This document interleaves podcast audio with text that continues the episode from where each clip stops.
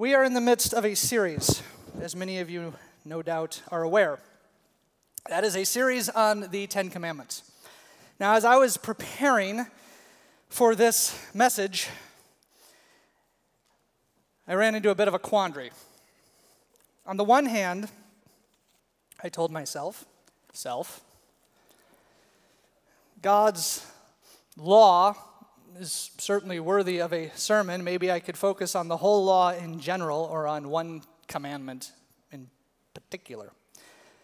But then I said to myself, but self, you are a vocational missionary. By the terminology in this church, I and my wife, we are Great Commission workers. And so maybe it would make more sense to stay in my lane and preach a sermon on the Great Commission.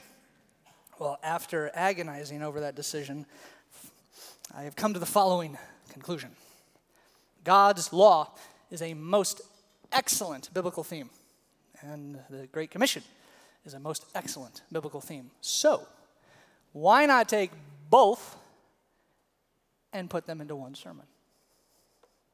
Let's try it. This is the direction we are going. On your outline, there are three points. The first two points will deal with understanding the Great Commission in its original context. And the third point will deal with present day application. Matthew chapter 28, verses 18 to 20. Pastor Ron already read those verses, but we will go back to them now. These are some of Jesus' last recorded words before ascending into heaven, which means that we cannot overstate the significance of these verses.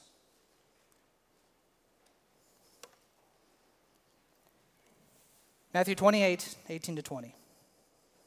Jesus came and he said to them, All authority in heaven and on earth has been given to me. Therefore, go and make disciples of all nations, baptizing them in the name of the Father and of the Son and of the Holy Spirit, teaching them to observe all that I have commanded you.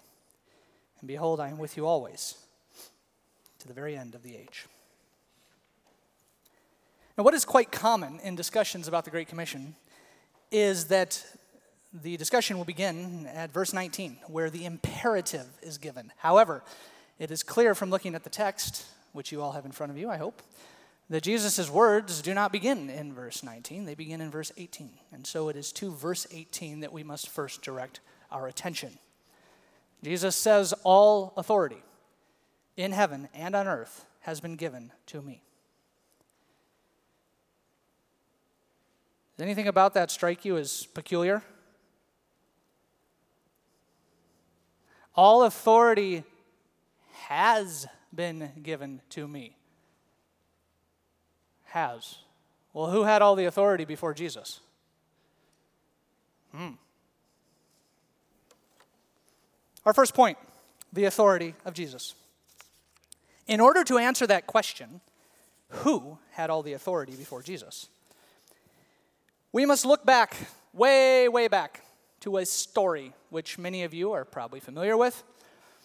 The peoples of the earth decided that they were going to construct a monument to their greatness. We call this monument the Tower of Babel from Genesis chapter 11. God is none too pleased with the idea. He disbands the construction project by confusing the languages and scattering the people. And so hither and thither they go, joining together and forming themselves into separate nations. And then God places each of those nations under the authority of a demon. You never heard that in Sunday school, did you? Go to Deuteronomy chapter 32. De- Deuteronomy chapter 32. This is a song of Moses that was presented to the whole assembly of Israel very soon before Moses' death.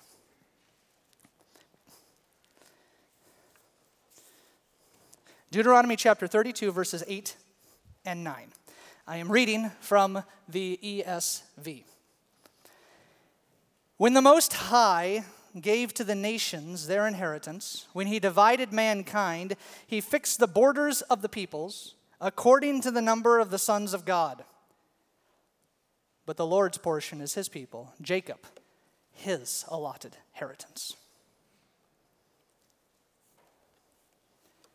I mentioned I was reading from the ESV because, for those of you who do not have the ESV, you might have had a little slightly different rendering at the end of verse 8.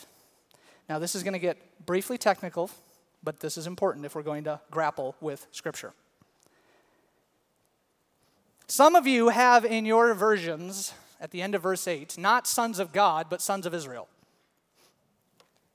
In truth, both readings occur in the Old Testament manuscript tradition. And if you are using one of the church Bibles, there is a footnote that mentions this exact thing. However, because the phrase sons of God appears in the oldest manuscripts and in more numerous manuscripts, Old Testament scholarship today is generally of the consensus that sons of God is the original reading. Now, why would a scribe in copying this hundreds and hundreds of years ago, why would a scribe have written Sons of Israel? I think it's actually a very understandable reason. They wanted to take away any confusion that Moses might have been advocating polytheism, multiple gods. But this phrase appears in more than just Deuteronomy 32. In fact, it appears six times in the Old Testament. And when we take all six of those occurrences, the most notable one would be in Job chapter 1 verse 6 where we are told that the sons of God gathered before Yahweh and Satan was among them. When we take these six occurrences and look at them together, it becomes very clear that the phrase sons of God does not refer to multiple deities. It is not advocating polytheism, nor does it refer to a collection of humans. The phrase sons of God in Old Testament theology refers to a coalition of angelic beings. A coalition of angelic beings. So, coming back then to Deuteronomy 32 8 and 9, now that we've got that out of the way, what do we understand Moses is saying? Simply this After the Tower of Babel, God took Israel for himself. They were his chosen people. But all the other rebellious nations, they were given over as punishment to fallen angelic powers. Now hold on to that thought and turn with me to Psalm chapter 2. Psalm chapter 2, a psalm of David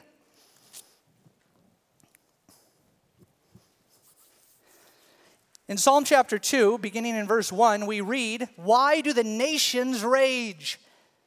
If we have the context of Deuteronomy 32 clearly in our minds, we know that these are the other nations. This is not Israel.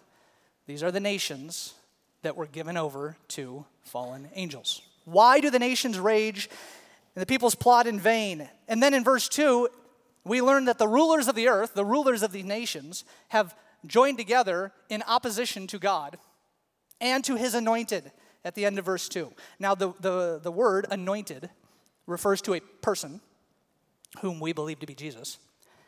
Uh, in Hebrew, that word is Mashiach. We translate Messiah. So the, the rulers of the earth are banding together against God and against God's Messiah. Again, Deuteronomy 32, we know that these rulers, though they are very much human, they are undergirded by sinister spiritual powers. In verse 4, God laughs at these rulers. In verse 6, he thwarts them. He thwarts them by establishing his own king on Mount Zion. And then verse 8. Notice verse 8. What does God promise to Messiah? The nations. He promises Messiah the nations. Now, in the days of King David, who had the nations? Who had authority over the nations? The kingdom of darkness. But this prophecy pointed ahead to a future time when those nations would be given to Messiah. But that prophecy did not come true for nearly 1,000 years. And that brings us to Matthew chapter 4, which was also read for us by Pastor Ron. And a most excellent reading, I may add. The Holy Spirit leads Jesus into the wilderness to be tempted by the devil. Satan's first temptation turns stones into bread. His second temptation, jump off the temple. What is Satan's third temptation? Matthew chapter 4, verses 8 and 9. Again, the devil took him to a very high mountain and showed him all the kingdoms of the world and their glory. And he said to him, All these I will give to you if you fall down and worship me. Was this a legitimate temptation? Did Satan actually possess what he held out to Jesus? Of course he did. And this is made even more clear in Luke's rendition of this same episode. Luke chapter 4, verses 5 to 7, it's going to be on the screen. And I want you all to look at how the devil phrases this, according to Luke. The devil took him, that's Jesus, up to a high place and showed him in an instant all the kingdoms of the world. And he said to him, I will give you all their authority and splendor.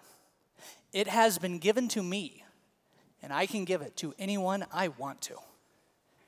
If you worship me, it will all be yours. Friends, Satan's temptation was thoroughly legitimate because the nations were his domain.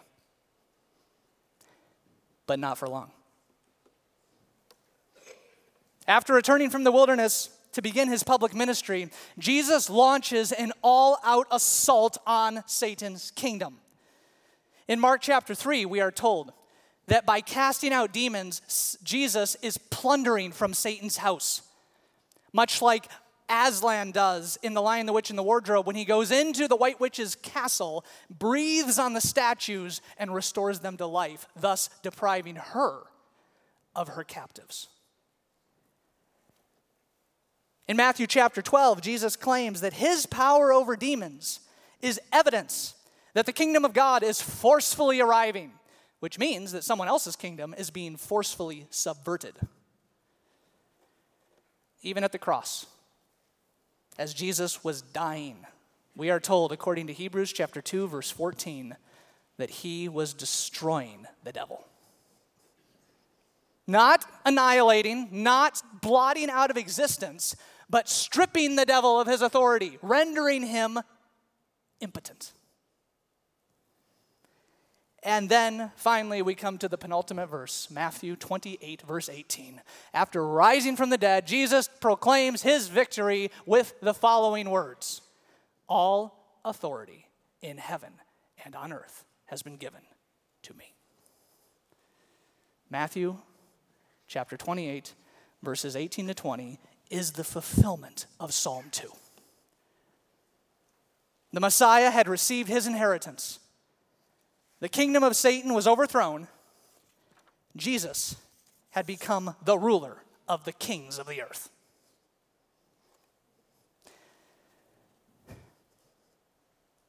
That's chapter 28, verse 18. Let's go to verse 19. And our second point joyful submission. Matthew 28 19, therefore, go and make disciples. Interestingly, in verse 19, in the Greek, the verb make does not appear. The reason it is in English translations is because it's a more helpful gloss because uh, the Greek verb we don't use commonly in English. The Greek verb, the main verb of verse 19 in the original Greek, is disciple. What Jesus actually says to his followers in Matthew 28 19 is go, disciple the nations. But go is not the first word of the verse, neither is disciple. What is the first word? Therefore. And that is a monumental conjunction. Therefore, in light of everything that we just discussed in the first point, Jesus proclaims, I am now the king of the world, therefore, go and disciple the nations. I am Lord of the nations, go disciple those nations. What did he mean? I'll tell you what he meant. And this is so very important. Don't miss this. The entire sermon hinges on what I am about to say. In Jesus' Great Commission, he intended nothing less than entire people groups and nations in joyful submission to his lordship, resulting in the spread of his kingdom throughout the earth. Let me say that again because it is so crucial. In Jesus' Great Commission, he intended nothing less than entire people groups and nations in joyful submission to his lordship so that his kingdom, his authority, his dominion and glory would spread throughout the earth. And in the final two verses, he tells his disciples how they are to do that with three imperatives. They are to first go, and that presupposes that they are taking the gospel with them, gospel proclamation. They are to go, they are to welcome new believers into the church through baptism in the name of the triune God. And they are to teach obedience to all that Jesus commanded. That, my friends, is proper understanding of Jesus' Great Commission according to the first century context.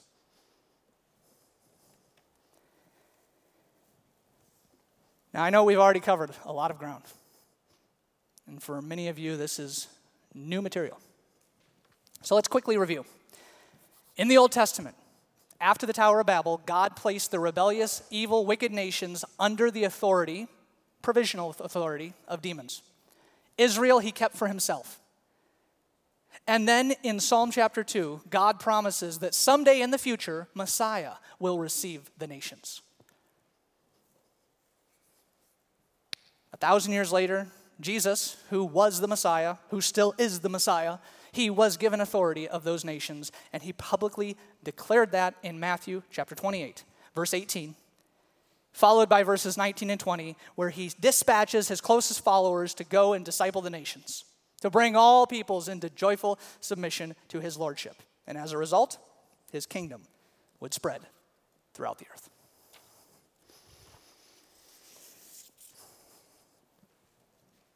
So, this brings us to our third point. Our final point, the one we'll spend the most time on practical, present day application. How do we obey the Great Commission in the 21st century? And of course, when I say we, when I use that second person pronoun, no, that's a first person pronoun. When I use that first person plural pronoun, I am referring to anyone in this room who is actually born again. And I know in a room this size, as someone else's want of saying, in a room this size, there will be people who are not truly born again. I am speaking to all those who are indwelt by the Spirit of God. For you, for me, for us. How do we, 2,000 years removed from Jesus, how do we obey the Great Commission? How do we bring the nations into joyful submission to his lordship? In answer to that question, I am going to offer five ideas, but one caveat first. Big caveat, important caveat. These five ideas, which are meant to be taken together collectively, will not begin to be a sufficient answer to the question. There is so much more that could be said and that has been said.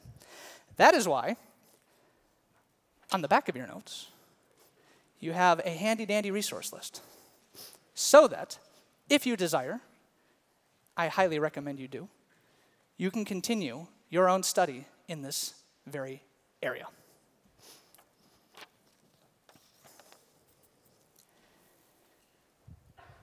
How do we obey the Great Commission. How do we disciple the nations? Five contiguous ideas. Each will be phrased as an exhortation. Number one, cultivate a love for God's law. Cultivate a love for God's law. I told you we would get to both themes. Great Commission, now God's law, seamlessly blended together. But notice what I did not say. I did not say cultivate a knowledge of God's law, though that is important. You cannot love what you do not know. But my exhortation is more specific. We must love God's law if we desire to obey the Great Commission. Pastor Jay has numerous times in this sermon series quoted Psalm 119, verse 97. I will read it again because it is worth repeating here. King David writes in a psalm of praise to God Oh, how I love your law! It is my meditation all the day. Is this how we think about God's law? Do we meditate on His law? Do we cherish His law? Do we love His law? The unfortunate reality is that for many Christians, and I include myself in that, for many Christians, we fall far short in this area. We do not, in fact, love God's law, as David claimed to do in Psalm 119. We do not uphold God's law, as Paul claimed he did in Romans 3:31.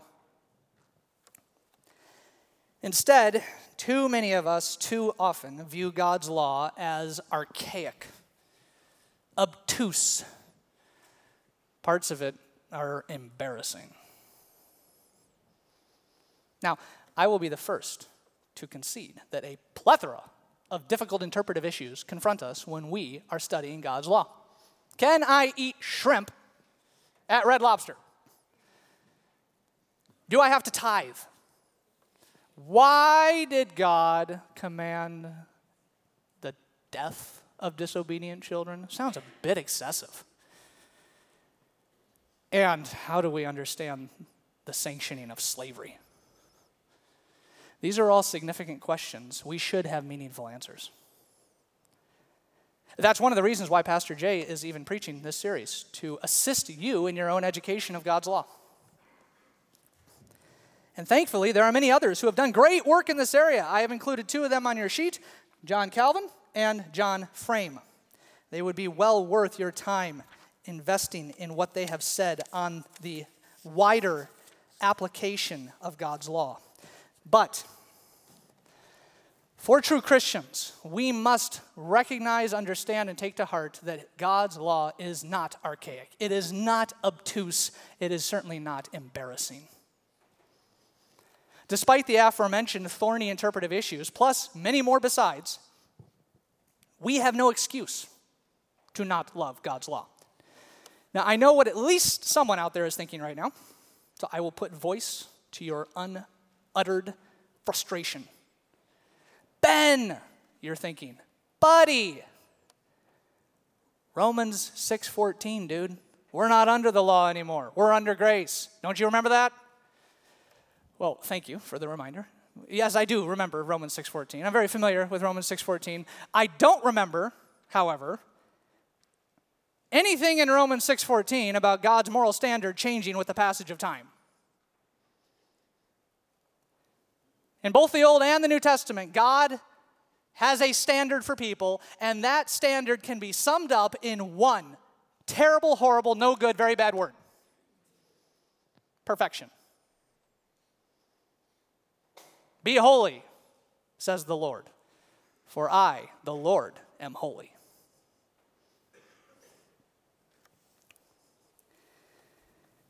And here, my friends, is exactly why we, as born again believers, should love God's law. You ready?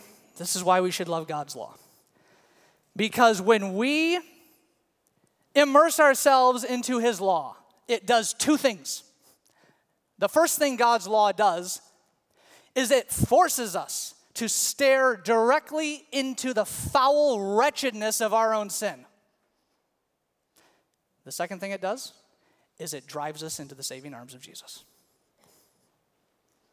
That is the purpose of God's law for Christians. That is why his law is so important. That is why we must not minimize or ignore God's law.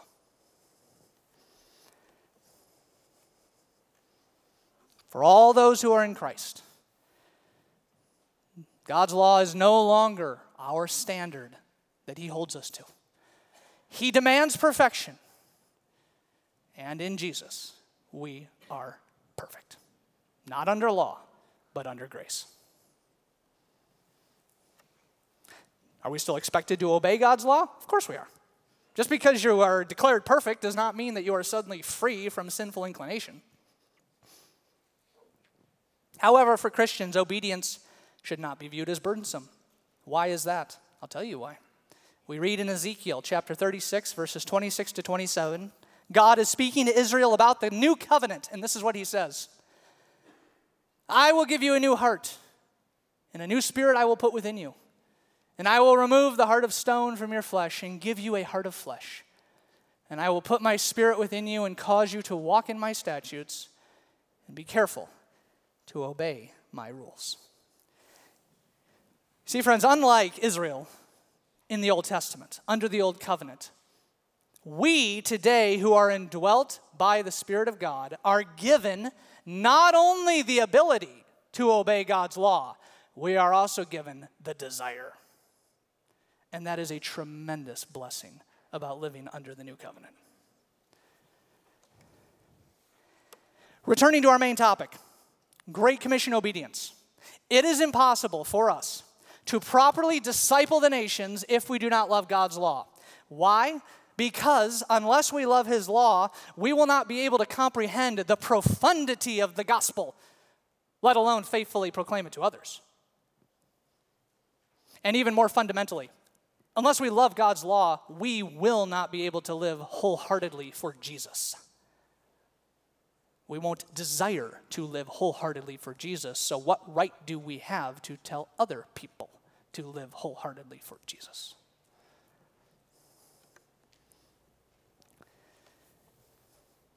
In short, what I am saying under this first point is that kingdom advancement cannot be disconnected from kingdom ethics.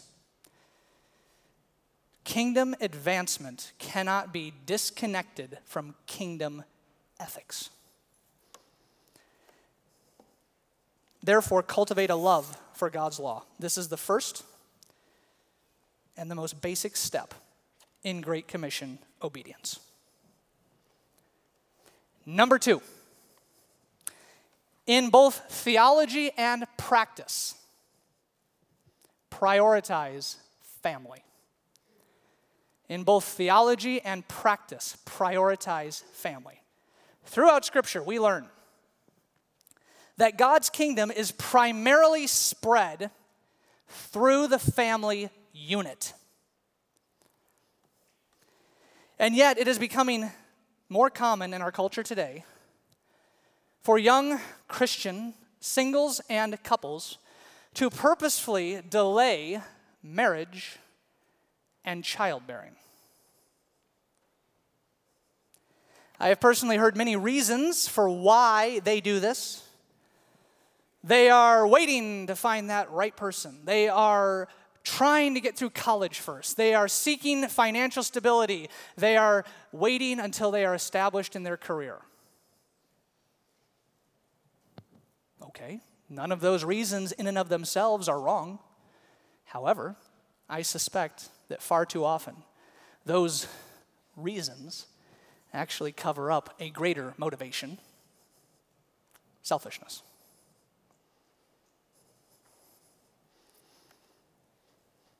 Are there actually wise, good reasons for delaying marriage and childbearing? Yes, there are. Does God call some to singleness? Yes, He does. Does God give biological children to all married couples? No, He does not. But the point remains marriage and procreation are essential for discipling the nations.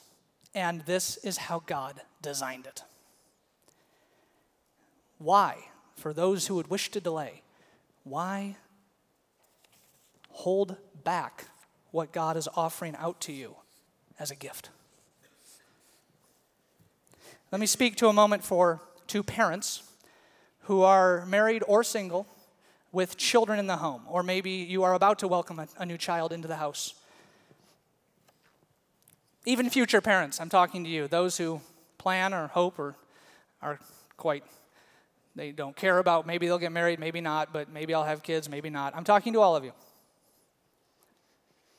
But specifically, young families. How can mothers, how can fathers uniquely participate in Great Commission obedience every single day? It's very simple. In your home, proactively raise future disciples of Jesus. In your home, proactively raise future disciples of Jesus. From a young age, adore your children. Proclaim the gospel to your children and teach your children. Teach them obedience and submission by disciplining them with gentle firmness. Teach them the priority of faith by keeping worship at the center of your home. Demonstrate the excellencies of Christ by inculcating into your children a love for God, for Scripture, and for God's law. Not a love for sports, not a love for movies or video games. Those things can be enjoyed marginally but how tragic when they come to dominate the affections of a Christian house.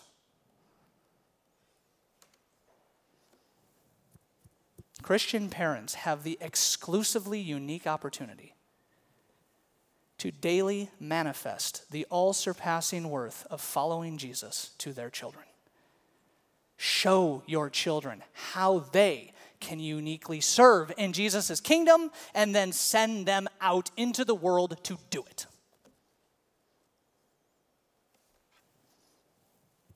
Grandparents, you have a role in this too. Not only can you join with your adult children in regularly praying for their children, but you can offer your time. You can contribute adventure, wisdom, and fun. When I was a young boy, one set of my grandparents took me and my sisters camping every year. Another set of my grandparents, they would fly every grandchild out to spend a week with them at their home in South Dakota. Now that I am older, and I have my own children, I can watch my own father now be a grandpa. He reads books on Christian heroes to my sons. He teaches them how to play games, like right now it's chess. My mother plans special meals for each of my kids and takes them on uh, dates, just one on one dates. Grandparents have so much to offer. Discipleship in a family should not conclude once you have reached empty nesting.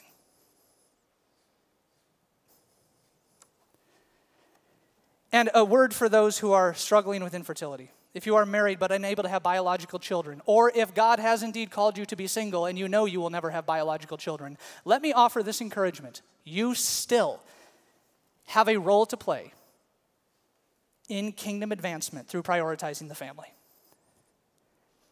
Adopted children need to be loved and discipled. So do children in the foster care system. You could volunteer at an after school program or in the church nursery.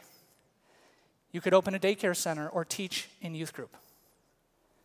One woman who I knew as a boy, she is now deceased. She spent 54 years teaching two and three year old Sunday school. There are many options and opportunities for those without biological children. You are not excluded from the pleasure of participating in Great Commission obedience. And that takes us back again to our larger theme discipleship of the nations. Here's the connection. When Christians, the world over, prioritize family, generation after generation, what is going to be the result? Nations will joyfully submit to the Lordship of Christ. Maybe not in my lifetime.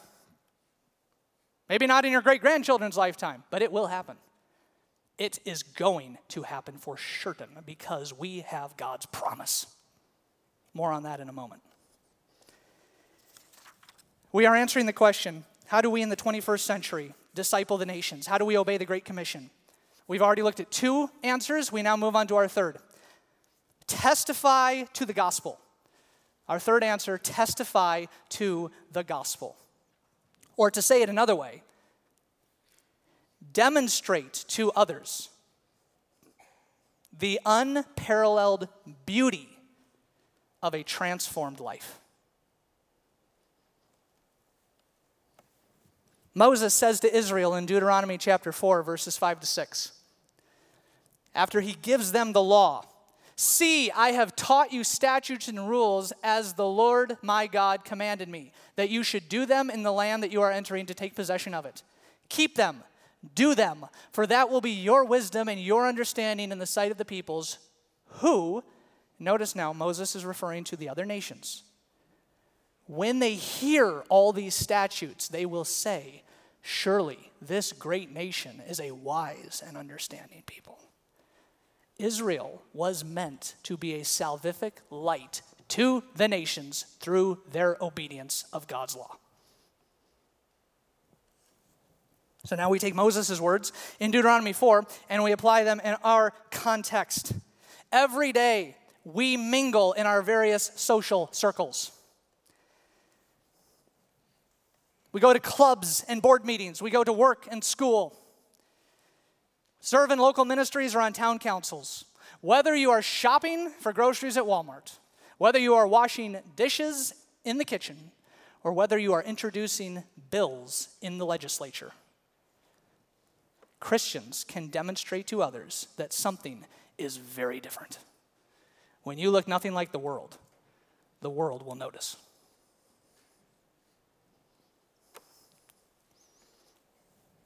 Imagine that friend that coworker, that family member, you know who popped into your head, that person who's been watching you. They will continue to watch you. They will ponder, they will puzzle, they will be terribly vexed. Finally, perhaps their curiosity will get the better of them. They will say, Hey, psst, over here, come here. I have a question for you. Why are you so happy? Why don't you lose your temper?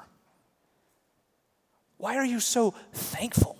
And why don't you uh, ever lie. I've noticed you're unfailingly honest. What's your secret to all this? What a golden opportunity. Take the focus off of yourself, put the focus on Christ. Declare the hope that you have and tell them how they too can be reconciled to God and have the same hope. Now, even after watching you for years, some people will still appear apathetical. They will never approach you, they will never ask. Does that mean that you have failed to live out your faith publicly? No. It simply means that salvation is ultimately in God's hands and He saves whomever He will. But don't forget this uh, external ambivalence does not equal spiritual deadness. External ambivalence does not equal spiritual deadness. You will never know this side of heaven the true depth of impact that God will allow you to have on others. Friends, by the world's standard, according to the world's evaluation, most of us will live thoroughly unremarkable lives and we will rest in unvisited tombs. But the world does not account for the impact of God and His gospel through His children. And so, in all that we do, by word and by deed, day in and day out, let us testify to the gospel. Let us spread the sweet fragrance of Christ and thereby demonstrate the unparalleled beauty of a transformed life when we make Jesus irresistible to others, we are obeying the Great Commission. Number four, keep looking back. How do we obey the Great Commission? We keep looking back. Here's, here's, here's the deal, friends. You can all relate to this. We turn on the news, we watch the news, we turn off the news, and inexplicably, we feel worse than we did before we turned on the news.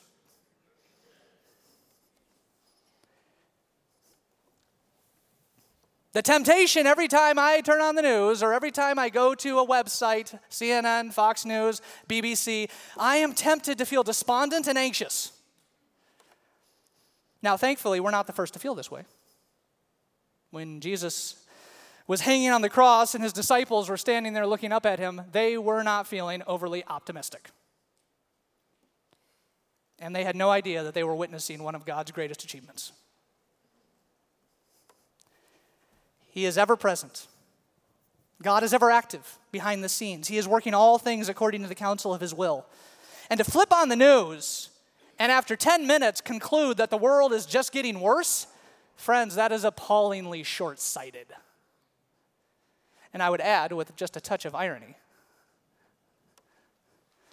it's humorous that we sit in our big overstuffed easy chairs watching the news on our flat screen high def TVs in our climate controlled houses, drinking out of a tap where purified water flows daily, and we complain about the state of the world.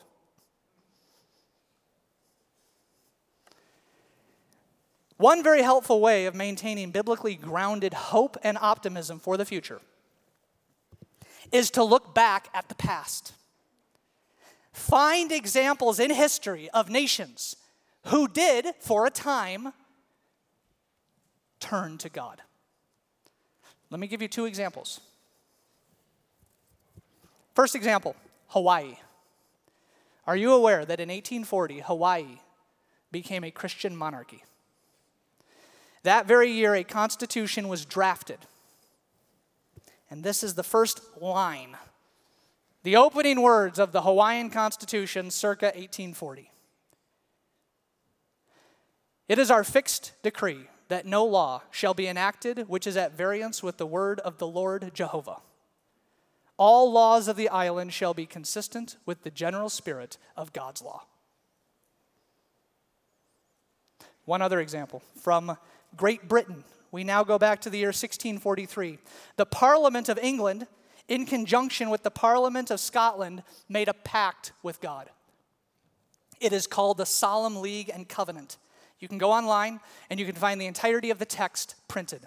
Let me read you just a part of the Solemn League and Covenant, 1643, Great Britain. Because these kingdoms are guilty of many sins and provocations against God and his Son, Jesus Christ, we profess and declare before God and the world our desire to be humbled for our sins. We have not valued the benefit of the gospel as we ought. We have not endeavored to receive Christ in our hearts and to walk worthy of Him in our lives.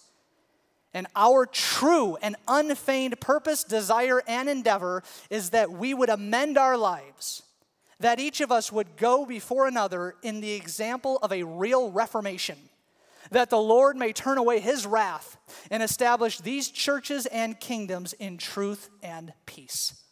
This covenant we make in the presence of Almighty God, the searcher of all hearts, most humbly beseeching the Lord to strengthen us by his Holy Spirit for this end.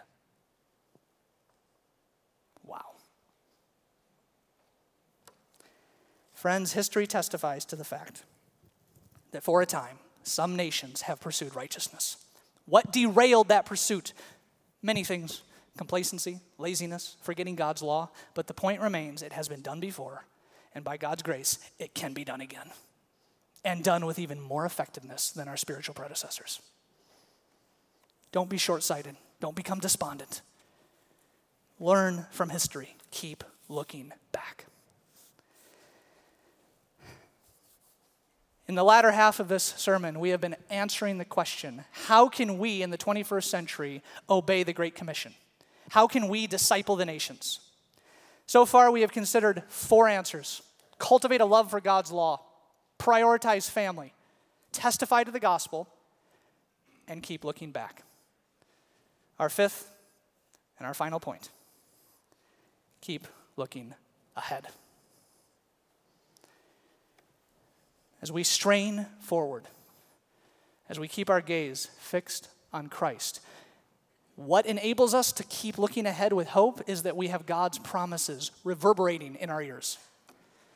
And let me close this sermon with two of God's promises that I want you to take hold of and plant deeply down into your heart. Two promises of God from Scripture that should keep us looking ahead. First promise the devil cannot stop us. Matthew 16, verse 18, Jesus says, I will build my church, and the gates of hell cannot prevail against it.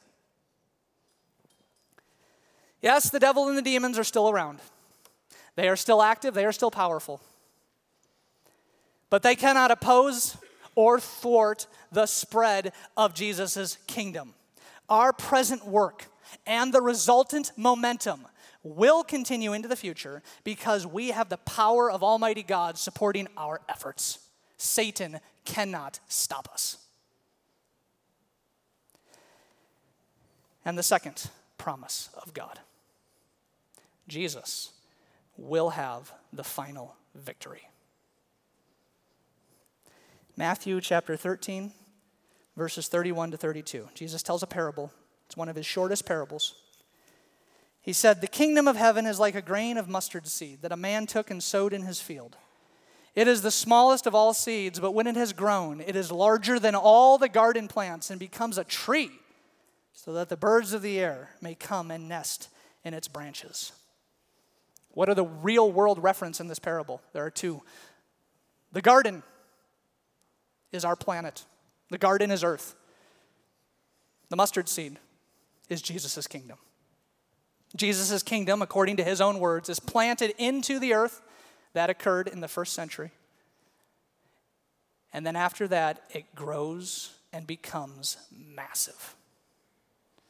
What this parable teaches us, what this parable reminds us, is that kingdom expansion is slow, it is gradual, and kingdom advancement is inevitable. Friends, we are not polishing brass on a sinking ship.